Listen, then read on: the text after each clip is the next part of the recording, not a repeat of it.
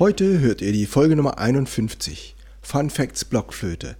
Alle folgenden Folgen im Taylor's Blazer Podcast sind Kurzfolgen über die Feiertage und ich begrüße euch zur heutigen Folge.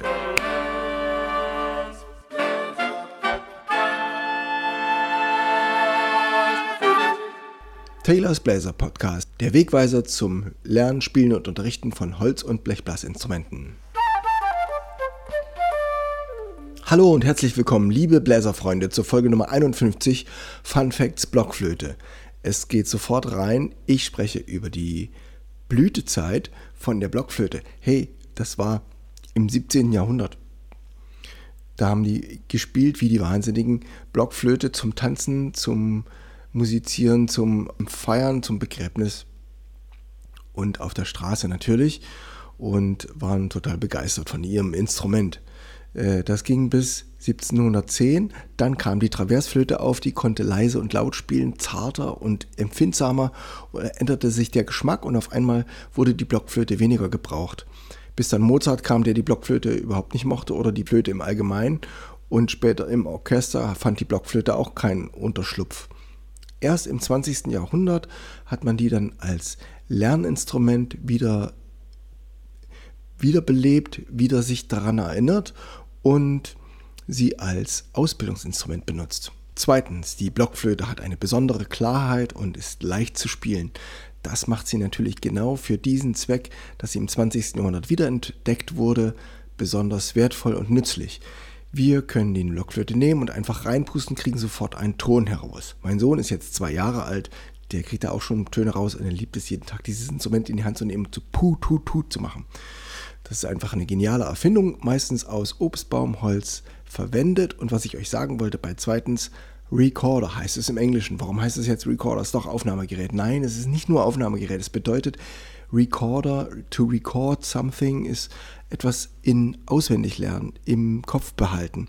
Und man kann natürlich eine Blockflöte benutzen, um ein Lied leicht auswendig zu lernen, um sich an die Melodie zu erinnern. In diesem Sinne ist das englische Wort für Blockflöte Recorder im französischen Flûte bec oder Flauto dolce im italienischen. Drittens, die älteste Blockflöte, die man gefunden hat, ist aus Göttingen. Ja, mitten in Deutschland, in Göttingen im schönen Hessen und zwar ist die aus dem 13. 13 plus irgendwie, ist also 700 Jahre alt und ist ein bisschen kleiner als die heutige Sopranblockflöte, aus Pflaumenholz geschnitzt und man hat das Modell nachgebaut und kann es auch noch spielen. Es wurde unter Luftabschluss in feuchten Räumen ge ge gelagert und deswegen ist es erhalten worden bis heute. Genial, oder?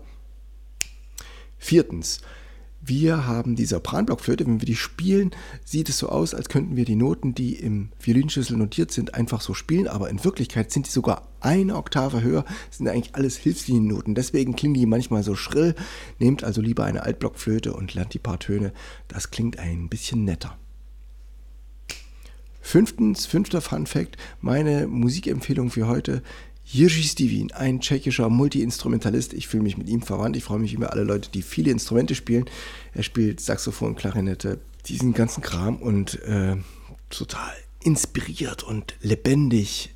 Euch habe ich einen Link reingesetzt in die Kommentare bei dem Podcast. Tobias Reisige von Wildes Holz spielt klasse, lebendige Arrangements mit Blockflöte er lässt sie richtig wild werden. Die Band hat genau den richtigen Namen. Und dann habe ich noch eine nette Kollegin, mit der ich studiert habe, Katharina Glöß, die macht tolle Videos, die auch ein bisschen was fürs Auge sind und einen schönen Aspekt geben, wie die irische Musik auf der Blockflöte klingt. Schaut euch das an, Katharina Glöß, auch ein Link in der Beschreibung.